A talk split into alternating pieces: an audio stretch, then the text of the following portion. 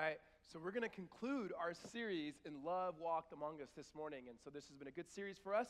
Um, we got a treat uh, for us next week, and I'll tell you about it in just a second. One, turn to John chapter 10. That's where we're going to be at this morning, the Gospel of John chapter 10. And if you don't own a Bible, raise your hand and keep your hand raised really high. And one of our ushers will walk down the aisle and get you a copy of God's Word. Um, if you're not familiar with the Bible, um, there's a few Johns in the Bible. So if you go to the table of contents, make sure you go to the first John. That's going to be the Gospel of John. Again, chapter 10, beginning in verse 7. So, like I said, we're going to conclude this series. Next week, we have a treat. Um, many of you can recall about a year and a half, maybe two years ago, there were a few pastors here from America that were invited to have this dialogue with the Pope in Rome, of which me and Josh were a part of. And every time I say that, I feel pretentious, but here's the deal we kick it. And so, uh, um, so one of the main figures that was leading that is a, is a, is a man by the name of Giovanni who oversees uh, many uh, you know, Protestant churches in Italy. He's in town doing some work, and we were privileged enough to be able to ask him to come and share with us. And I don't know very many uh, more godly, honest, praying human beings. And so instead of trying to give him a text to teach, we told him to come and talk about Jesus and prayer and the Holy Spirit, everything that we desperately, desperately need. So make sure that you're, you're here uh, next week for that. And that's only going to be in the morning services. You go, what about the evening? Uh, he couldn't make it. So well, we'll do something different for them. We'll have like the next best person, promise you, right? So Love walked among us. So we started this series several weeks ago, and the goal for this series was to be able to communicate and see love on display through the person and the life of Jesus Christ. And what we said, we wanted the series to be less about our intellect and more about our affections and looking and desiring a life with Jesus. And what we said is, in our culture, there's a lot of talk about spirituality, and we said we wanted a spirituality primarily that was rooted in the life and the death and the resurrection of Jesus that we wanted to find ourselves hidden in Him as we saw His love. And when we think about Jesus' love, we don't want to just mimic it in our own strength, but looking to Jesus that we would see the gap that is there between us and Him and the need for the Holy Spirit to be able to provide for us that we can walk in step to the fullness and in the fullness of who God is in Christ. And so we've seen His love in ways where He finds Himself restoring life to a woman who was a widow who lost her son or a man who was born blind who received his sight physically as well as spiritually. Or the way that he shows his love for a woman who was known as, a quote unquote, the woman of the city who had a sordid past, and how God himself began to bring her back to himself and restore her to the community. That we see his love. And now we get in this last message, and it's ultimately showing us that with love, there's a cost. That if you're going to love somebody, there's going to be a cost in what you give to show that love. And that's, that is the heartbeat, that is the lane of which we're going at. And this familiar text, if you've been around church for some time, and that is Jesus saying that he is the good shepherd. But more than just a good shepherd, he's a good shepherd who lays down his life for his people. And so, would you pray with me? Let's ask God to bless our time this morning. Father, we thank you for the great grace in which you've given us in Jesus Christ. So, from the time in which we gather, earlier this, this, in the beginning of this service, at the time in which of benediction, Jesus, would you guide and lead us by your Spirit? I pray that your word would hit us, that you'd bring a conviction, Lord, in our lives to see you as the one who has given his life for us that we may have life, in your words, Lord, abundant life. That we'd be able to step into all that you have for us. Father, we thank you and we praise you in Jesus' name. Amen. So, love, there's a cost to love. And we get this in even just regular ways, all right? So if you grew up in a family or you live in a family where you don't have a whole lot of food, there's moments in which the kids eat and you'll see the mother or the father not eating at a cost in order of her or his love for their children. Or you see this, um, there's many of you that are pregnant um, because you've told me, not because I'm just going around telling people, asking if they're pregnant. I, I never do that. Um, is, is so here's, here's what happens a woman who's pregnant chooses now to give birth, to give life. And in doing so, there's a cost. There's a physical cost to her body to be able to give life because she loves that child. Or you think about parents who want to adopt or parents who do adopt. There's a cost. There's, there's an emotional cost. There's a financial cost. There's a, there's a mental cost. There's a spiritual cost. There's all sorts of costs that they're willing to go through because they want to adopt children into their family because of love right? This even happens in a friendship. Uh, uh, you have friends, you know a friendship, there's gonna be a cost. There's, there's always somebody who wants to borrow money as a friend who never pays you back, right? They, and you know it, like, yeah, it's all love, right? There's, there's, if you're in college and you're that college student that has a car, right? You know they're trying to love you, right? You're always, nobody's like, hey, do you need gas? Because I've been driving your car the whole week, right? It's like, no, because there's a cost. And then there's tension that you have with friends, and there's need the cost of forgiveness. And forgiveness is always costly because you're telling the other person that you're willing to absorb the pain and to let them go and not treat them as their sins deserve. There's a cost. Even if you take it out of the relational sense, I mean, this happens even in a business. What you'll see is oftentimes there will be uh, the story of the employer who has an employee who's made a huge mistake that has financially cost the organization. And they have now an opportunity to be able to let this person go.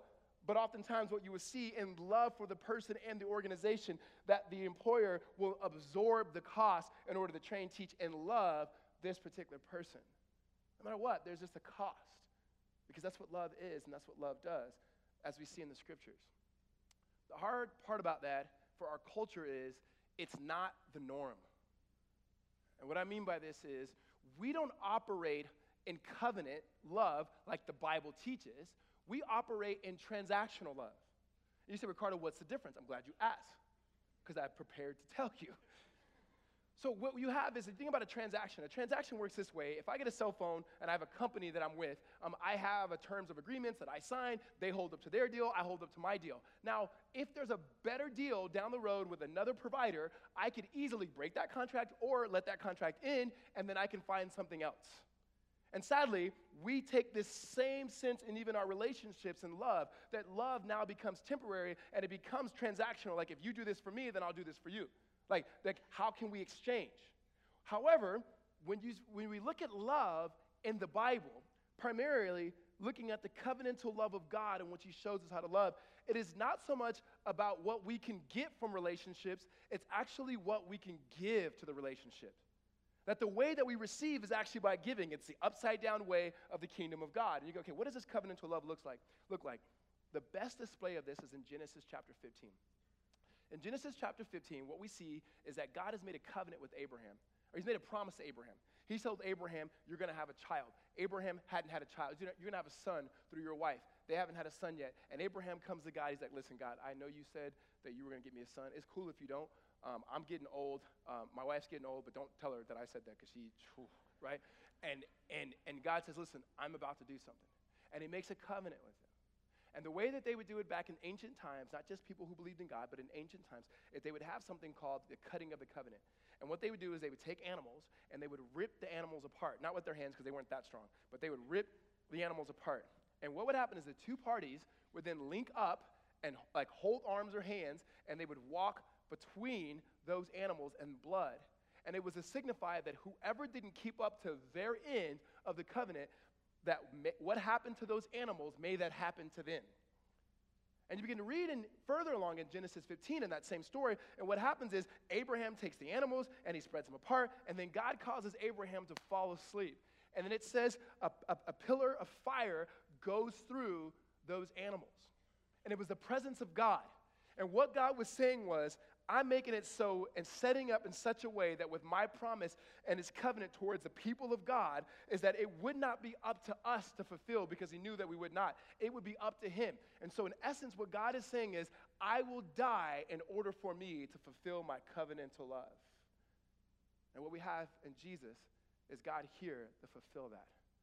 And everything else in which the Old Testament pointed to. That this unconditional love, that God who desires to be with you and me, by name, that he goes outside of his way to give himself for us. We see in the Old Testament, one of the images we see of God that it displays is him being a shepherd, which doesn't always make sense to us because many of us have never had sheep or been around sheep. I know some of you guys got goats, you got urban goats and everything else. So there, there's, there's, there's that. And so we don't, we don't get it, but God is constantly saying He's like the shepherd. And then He says this to those leaders who were not shepherds. You read in, in Ezekiel chapter 34 that there's going to be punishment for them because they did not lead well. But then He says there's going to be a, a day in which God Himself, the shepherd, will come and He will gather His flock. He repeats it again in Isaiah chapter 40, particularly in verse 11. And then we see David as he's writing about God That King David, who himself was a shepherd, says, No, no, no, you're my shepherd. That, that famous psalm in chapter 23. And we see all of this come to its crescendo in one of Jesus' last public teachings here in the Gospel of John when he says that he is the good shepherd. Verse 7 is where we pick up. So Jesus again said to them, Truly, truly, I say to you, I am the door of the sheep. All who came before me are thieves and robbers, but the sheep did not listen to them. I am the door. If anyone enters by me, he will be saved and will go in and out and find pasture. The thief comes only to steal and to kill and destroy. I came that they may have life and have it abundantly. So, so here's what's happening here. Jesus is talking to his disciples, and he says this He says, I am the good shepherd. And we gotta understand, so in that day, the way that this, like him speaking about him being the good shepherd is, you would have this area that there would be, it'd be walled off by a wall, probably waist high of, of stones, and on the top of it, they would have thorns to keep the predators out away from the sheep. And there would be one entrance where you can go in and where you can go out. And that would be the particular door. And all the sheep would be in there. Now, it would be actually more, oftentimes it'd be more than one flock. So, like, one shepherd's flock would be like, hey, this is my storage unit of, of sheep, and then this is your storage unit of sheep. And, and there'd be a person at the very front who would only let true shepherds come in. Now, oftentimes there'd be people who try to get over the wall to steal the sheep and so forth. Those are the robbers, those are the thieves, and so forth. And so that, that's what you have this picture of when Jesus says this. He says, I am the good shepherd. And he says this um, Those that came before me, they are robbers and they are thieves. Now, here's he's talking about. He's not here talking about Satan. He's talking about the false teachers and the false leaders that came before him. He's talking about those leaders who said that they were the Messiah that were not the Messiah. Those leaders, like the Pharisees, who were leading God's people astray and not ultimately to Christ. And he says, They came before me, but you know what? Don't listen to them. I am the good shepherd. And he says this He goes, I came that they may have life, and he says, that they may have it abundantly. Now, before we can talk about this abundant life that Jesus comes to give us as the Good Shepherd, we have to think about what are our thieves and our robbers? Because it could be false teachers, unfortunately, it could be um, false leaders that are leading people away. But more importantly, maybe the better question for us to ask is what is actually robbing you of, of vitality, of life, and spirituality in Jesus? Like, what are the things that are robbing you? Because those things are not always so obvious. So, where I live, the neighborhood I live in, we live really close to, to the Arizona State University. Uh, this doesn't have the same ring. Uh, and, and one of the biggest things about, ASU is people like to steal bikes. Um, and I have noticed how to look for those who are bike thieves. One, because my neighbor, who's lived in the neighborhood for like 34 years, he put me up on game.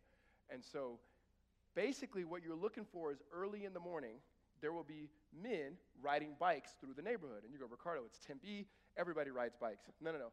Grown men don't usually ride on little BMX mongooses, all right? and they usually ride at 6.30 in the morning, grown, like 45 years old, like knees hitting them all in the face, you know, on the little bike and stuff with pegs in the front, pegs in the back. Like, somebody, whose bike is that, right? And so, and they're looking, driving past to see whose bikes are not locked up in the house so they can steal the bikes. You go, Riccardo, how do you know? Because my wife's bike got stolen. You go, how'd you get it back? Because my neighbor Tom had a video camera. He knew exactly which person it was. He caught it and he brought it back. Yeah, hey, right? You are to love your neighbor, especially when he gets your bike back. So, so you like, like, there's robbers. Okay, that's obvious now to me. Like, it's obvious when you see it. And I'm that old dude now. I'm not even old, but I'm like, hey, what, what, you, what you doing in this neighborhood? It's not a through street. Like, I'm not that dude. Like, get off my grass, right? when it comes to our robbers that we're thinking about here that, that, that really suck the life out of us, it, it's not that obvious. It's usually a good thing that we make the main thing.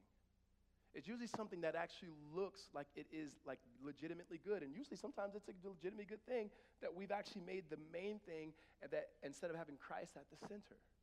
I liken it to this way. If you've ever, if you're one of those people that looks at a free subscription, it's like, hey, for six months you get this free subscription. Now we do need your credit card information, right?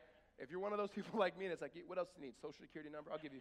Here he is. It's free for six months. You sure? Free. Yeah, but we need your credit card. All right, cool. And next thing you know, you begin to notice on your credit card statement or your wife begins to notice, hypothetically, that there, there are these 1099 every other week payments. And it's like, when did we sign up for that? Oh, it, was, it used to be free. I don't know what happened. Right? And so you don't even notice, but it's, it's being taken out. That's the way the robbers are.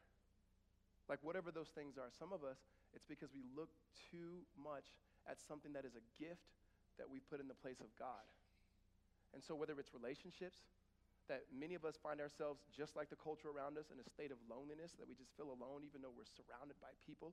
And so we put this over, over desire, over um, too much weight on pursuing relationships, whenever they may be.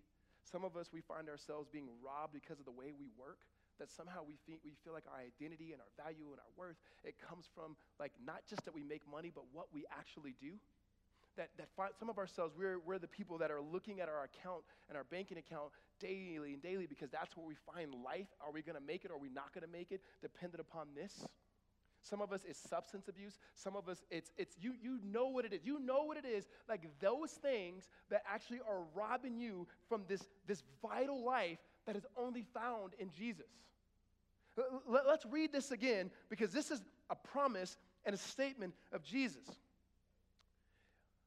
Verse 8 All who came before me are thieves and robbers, but the sheep did not listen to them. I am the door, meaning the only way to what he's about to give us is through him. If anyone enters through me, he will be saved and will go in and go out and find pasture. The thief comes to steal, to kill, and destroy.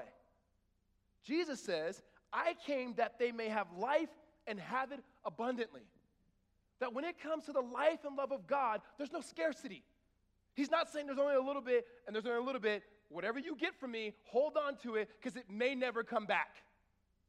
He's saying, whatever you have of me, you have all of him. That the life in which we have in Christ is an abundant life. Now, is that material blessings? At some moments it is, but more than just material blessings, it's Jesus. Like, I don't, I, this is killing me, right? That somehow, as Christians, it is not that cool to say that we are followers of Jesus Christ, right? Those, like, if you are a Christian, you are going to be very delighted in following Jesus. Here's what I mean you begin to look like, you begin to sometimes dress like, you begin to sound like the people who you hang out with. And if Jesus truly is, as the Bible reveals, Lord and Savior, one who at infinite cost to himself gave himself for us, if we in this room are followers of Christ, then we want to make much of him. He's not someone to hide from. And he's definitely not somebody to hide from our friends. Like Jesus Christ is not the, the, the, the, the boyfriend or girlfriend that we really like, but we don't know if our friends like, so we don't tell anybody about him. Right? He's that good. He's that good. He's the one who's so good that you can't help but Yelp review him to everybody. There's not enough stars, right? somebody, somebody, y'all ain't ready for that. he continues here. Jesus begins to talk about this abundant life. He says again, verse 11, I am the good shepherd. The good shepherd lays down his life for the sheep. He who is a hired hand and not a shepherd does not own the sheep, sees the wolf coming and leaves the sheep and flees. And the wolf snatches them and scatters them. He flees because he is a hired hand and cares nothing for the sheep. So he goes from talking about thieves to just hired hands. And he's making a point here of going, no matter who comes into the pasture, there's only one that will give you life. Like one is there for your harm, and that's the thief. The other one is, is there for their own good. It's sad to say this, but there are people who are in your life that are there for their own good. Now, I'm not saying you need to start questioning all your friends. Hey, what are you? You here for me or you here for yourself, right? No, no, I'm just, he's just making the point that there are some people who are in your life that are there to provide and do things only for their good. Now, here's the way I liken it to. My, my buddy, he owns some sandwich shops in California. Um, and he was out to visit, and um, he has like five or six sandwich shops. His sandwich shops, well, they eat fresh there, or at least that's what they say, right? And so he has, what, guys, what? Stop. So we have, so he's in town, and he's, when he was in town, he's, he said, Hey, check this out. He goes, I can watch all my stores. And he shows me all like the cameras of all these different stores around uh, Southern California.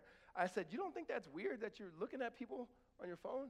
Do they know that? Right? And he goes, Yes, they know that. He goes, To be honest with you, the reason why I have it is I let my employees know that there is a camera on them. Because when they know that there's a camera on them, then they won't rob from me. And I said, like, rob money? He goes, most of them don't rob money. What they do is they, they, they just don't charge people the price they should charge, and so therefore I lose money. He goes, they're not owners, and so they don't really care. I said, you really think they're going to rob from you? And he said, remember when we used to, we used to work at Baskin Robbins? And I said, yeah, they are robbing you blind. like, they're, they are, all of their friends are getting hooked up right now. so, and, and, it's, and, it's, and, he, and he had a point. He goes, nothing, nothing against them. It's just going, they're not owners of it. Jesus is saying when it comes to his people, he's an owner. Like he loves. And he loves to the point where the cost for him, there's no expense that's too high. Because he's willing to give his life, not just to risk it, but he lays down his life. That when the wolves come, whatever it may be in our lives, whatever that thing may be that is attacking us from the outside and from the inside, whether it's sin, Satan, or death, that he says, I will actually give my life to remove the power of those things. That what is happening here, what Jesus is talking about, is that there is an ultimate substitution that is happening. And that is, what is happening is we, because of our own sin, are like marching towards death. And that Jesus comes in and willfully, because of his love, lays down his life, absorbs the wrath of God that was meant towards us and our sin, in order that we may receive the life and love of the Father. This, not because of what we've done, but ultimately what Christ has done on our behalf. So, so listen, oftentimes when we, be, when we begin as pastors talking about sheep and shepherd, usually there's this whole thing about how sheep are really dumb, they're not smart, and so forth. And then somehow it gets turned around that the pastor's the shepherd and the people are the sheep. That's kind of like not what I'm going to do today, right? What you have here, this is not so much about the sheep, it's about the shepherd. Let me just tell you this it's usually not about the sheep, it's always about the shepherd. It's always about what he's doing, what Christ is doing. Christ is not saying, This is a gray area. There might be some other shepherds. He goes, No, this is black and white. Everybody else is not the shepherd. I am the shepherd. Anybody who wants to have vitality of life, spirituality that is rooted in what is good, right, true, and beautiful. Anybody that wants to have eternal life, if anybody wants that, they will go through me, and I am willingly to be the door that they may be able to enter. But the picture here is not him manipulating the sheep to follow him. He's saying, Oh, my sheep, they know my voice. So when I was a youth pastor, what I would do is um, when students would say, How do I hear and know God's voice through the word and so forth? And usually we'd be meeting with these teenagers at like a coffee shop or something like that. And, and I would point to somebody across the room and say, Hey, do you see them talking? Yes, I see them talking. Do you know what they're saying? No, I don't know what they're saying. Why? Well, because it's too noisy in here. I'm like, yeah, it is pretty noisy in here. Well, what can you do to hear them? You could tell everybody to be quiet, which that's probably not going to go over too well. Or you can get closer to that person. We say is, if you want to hear the voice of God, you got to get near him. And the Bible has this, this, this promise from James. If you draw near to him, he's even going to draw near to you. Like he, he can't wait for that to happen. Like he, like through his word, through his people, through passionate prayer, that we're drawing near to him. Thing about it is, not only do we have things that are robbing us, we got a lot of voices. There's a lot of voices that are not always saying things that are pointing us to Jesus. In fact, most of the voices, most of the voices in our life are not pointing us to the shepherd. Most of the voices are just white noise that are just going around us, distracting us, and we're constantly finding ourselves as distracted sheep when the shepherd is saying, Those who are mine, they know my voice. Like they know who I am. Like they follow me. No manipulation. They follow him because they know his love for them right? They know his tenderly affection that he has for them. Let's finish reading this, this text. Verse 14, he says again, I am the good shepherd. I know my own, and my own know me, just as the Father knows me, and I know the Father. And I lay my life for the sh- I lay down my life for the sheep, and I have other sheep that are not of this fold. I must bring them also, and that they will listen to my voice. So there will be one flock, one shepherd. For this reason, the Father loves me, because I lay down my life that I may take it up again. No one takes it from me, but I lay it down on my own accord. I have authority to lay it down, and I have authority to take it up again. This charge I have from my Father. So here's what he's saying He goes, My, my sheep, they know me. They know me. As parents, you probably, those of you who are parents, you, you probably have this experience. I know I have it. Is that when I'm at a like a like one of my kids like baseball games or school or whatever, and I'm around other parents and kids, or even here at church, you hear a kid from the age three to like probably 11 say, "Dad," it sounds like your kid somehow, right? You hear "Dad," and you're like, "Oh, oh, nope, my kids aren't Asian." So, and it's like you just turn around, and you're like, "Nope, not that's not my kid." All right, like you though. All right, and there's this sense where you go, it's not just the voice Jesus is talking about, it's the relationship. So when my kids actually do say, Dad, and I turn around and I see them, there's a relationship that happens that we now connect. Or you know what it's like, all of us have had parents or some sort of uh, guardian in your life that the way in which they talk, you know like what they really want. There might be, hey guys, we're gonna leave in a little bit, and you're like, all right, cool, that means we can probably play a little longer. As opposed to, hey, didn't I say, and you know, before they even say anything else, you're sprinting towards the car, like, oh no, it's all bad. Right? There, there's, there's, there's that voice. Or even with friends or you know loved ones or whatnot. I know when I call my wife, there's a dialogue that happens. When I call her during the day, during the work week, I'll call her and I say, hey, and she'll go, uh, hey. And I say, hey, what's up? And she goes, she doesn't even say what's up. She goes, hey.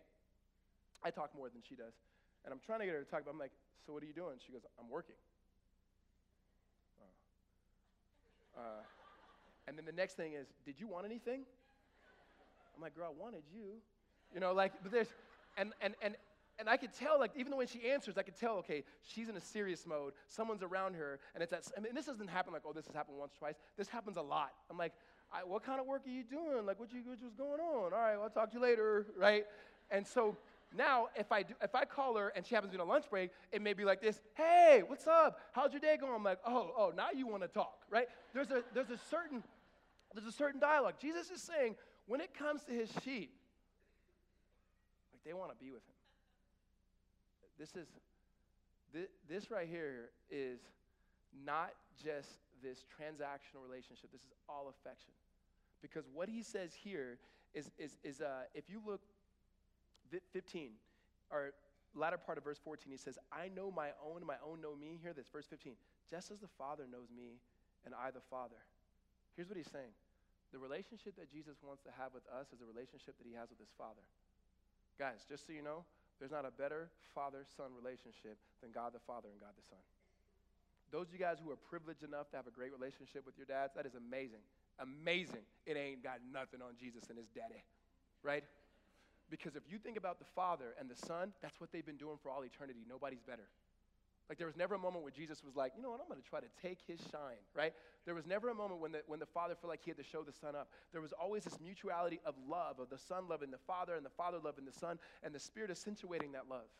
In fact, when you think about creation in itself, its creation is an overflow of that love, of Father, Son, and Spirit into creation for us to be able to like be with God and receive that love. Sin becomes a block of that. Redemption becomes God sending his son Jesus in order that we may get what was lost in the garden. That God may have what he desperately desires, and that is us as his children. Sometimes I think we, we, we see the gospel as Jesus loving us, but the Father kind of putting up with us. Like Jesus loved us, the Father was like, eh, like you were like we were that like that snotty no kids down the street that's always coming over to the house eating all the snacks and stuff, right? It's like, man, why is he always over here? Man, don't he got food at his own house, right? No, it's the Father in love of the Son saying, go get your brothers and your sisters and bring them in. And the cost would be his life. It is not that God is pushing Jesus out the house. It is not that Jesus is saying, Father, can you please? It's the Father and the Son by the Spirit through the work of Jesus saying, as the good shepherd, he will lay down his life, become the door so that all and repentance and faith that believes in him may have this abundant life. And the abundant life isn't the forgiveness of sins, past, present, and future, for anyone who confesses and believes in Jesus, absolutely. But it's more than that. It is a right relationship with God for all eternity that starts the day you believe. That He is the good shepherd. The good shepherd knows the sheep. If anything's wrong with the sheep, the good shepherd takes care of the sheep. The, the good shepherd doesn't just die in general for the wor- world, the good shepherd dies for you. Like so often, Jesus died for the world. He did, but He died for you. Like your name. That when Jesus went to the cross, when he shed his blood, when he laid his life down, it wasn't just in let's see what happens. It was very much in a particular way to say that your salvation would be secured, that there's nothing can pluck you out of his hand, that when the wolves of sin and Satan and death come, he pushes them away. That when thief and robbers come in, that he gives you the discernment by the Spirit to know and distinguish which voice is actually good, right, and true, which one is a lie. That the good shepherd says, I lay down my life that they may be included in. And he says, I got other sheep too that are not in this flock. And what he's talking about here is there's Israel, who God reveals himself to first. And he's talking about the Gentiles, those who were non ethnically Jewish men and women. And he says, I have to go get them too, so that we may actually be one. That, that those who I, the Father has given me, those in whom my life has been laid down for, that the gospel may be preached to them, they, they too may be a part of the fold as the Good Shepherd ultimately gives his life for us to have new life. Amen? Now, here's what I want to close with this um, in terms of the love and love walked among us here, here's what I want to say is there's at least few of us in this room, types of people. Some of us are here, and I'm going to tell you, like, just tell you how it is.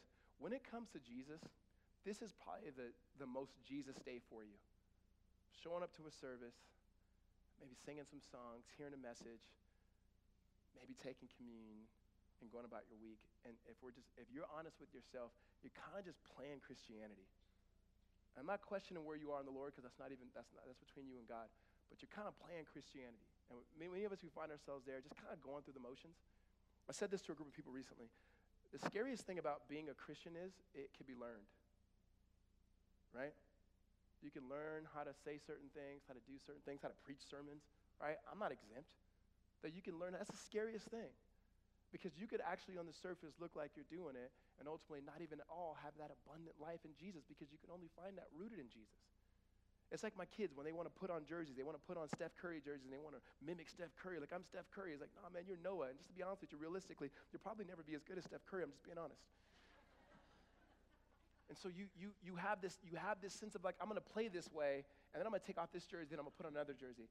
When it comes to Christianity, there's no jerseys to put on. There's only the blood of Christ, and when it's on you, it's on you forever. And so Jesus actually becomes center, and everything else flows out of that. And so that group's got to really, you got to really wrestle with like where am at in following Jesus because Jesus is not manipulating anybody to follow him. He's saying, Come follow me. Those are the most beautiful words and invitation of God. It's for Jesus to say, Follow me onto every area of your life. And there's another group of us that are here, uh, just, just in all honesty, because of suffering, because of different circumstances, um, cultural things, that we find ourselves saying, I want to distance myself from God, that somehow if I can distance myself from God, that like that placates the hurt or that, that satisfies the hurt and pain that I have. And no, the good shepherd doesn't mean that you won't get hurt. Right? The good shepherd is this is that when sheep fall over, they can't turn themselves back right. That when they're falling, they can't do it. The good shepherd comes over and picks them up and puts them back right. The good shepherd cannot prevent the pain. And it's not that God himself is not powerful enough, it's that we still live in a world that is massively broken and sin is still reigning as a power in our culture. Now, Jesus has, in, in through the cross and the resurrection, defeated the powers, but the residue is still here until he comes back. That's not a reason to pull away from him, it's a reason to actually draw near to him.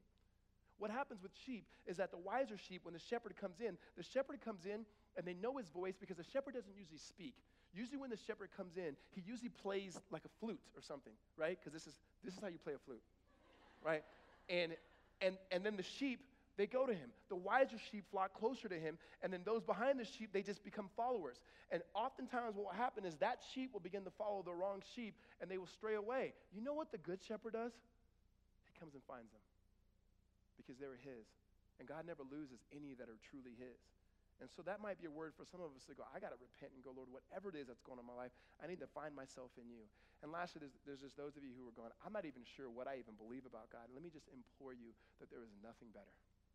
There is nothing better. There is nothing that satisfies the deepest recesses of your soul and your life than that of the person and work of Jesus Christ. You, you just can't take my word at it. You have to look at the scriptures and let God reveal himself to you. He becomes the good shepherd, and he promises nobody else can. There's nobody, he's not just saying he's better, he's best, he's only. He's the only way to know the Father, to live in intimate love, to be fully known, fully loved at the same time in your sin, and ultimately to never lose that love because of something you've done in your performance or your past, because he ultimately seals it with the blood of his cross and gives you new life through the resurrection. So the Bible is very clear that if you have a desire to know Him, it's because that desire of Him to know you is already at work in your life. And if that's true, gosh, we would love to talk to you. For all of us, as we conclude this series, when it comes to love walking among us, it is not just mimicking Jesus in a way to say that we look like Christians. If all of us as a body, as a church, we need to fall in love afresh with the person of Jesus and be uniquely desirable of who he is and the life that he has for us. Because we are finding ourselves to be disciples of so many other things in culture that we're actually missing out on the one who actually created culture in itself and the one who's redeeming culture, and that is namely Jesus Christ. Amen? So let's, let's pray. Father, we, we are thankful that you are good and that you are patient, and it's actually your patience and your kindness that leads us to repentance. And repentance becomes this beautiful joy, Father, in which we get to receive you afresh. So, Lord, as we prepare to eat this bread, your body given for us, and drink this wine, may your presence be real to us as the bread and as the wine. May we confess and receive the forgiveness of our own sins. Father, May we find ourselves not just learning Christianity, but ultimately seeing you afresh in ways that are loving and life giving. God, I pray that we would make daily practices of falling on our knees and on our face and giving ourselves to you afresh. Listening to your spirit, maybe draw near to you, you would draw near to us. God, I pray that there would just be an excitement of joy in you, Jesus, through your people, particularly in this church and the churches here in this city. God, we thank you and we praise you in Christ's name. Amen. We had opportunity to respond to God's word. And before, before the guys come and lead us in time of response, just take this moment by the Holy Spirit and ask, ask these two questions. One, what's robbing your life? Like, what are the things that you're going to that are just robbing your life from the joy that's in Jesus? And two, that ultimately that you would be able to see Jesus as the good shepherd. What is robbing you? And that you would be able to see Jesus as the good shepherd.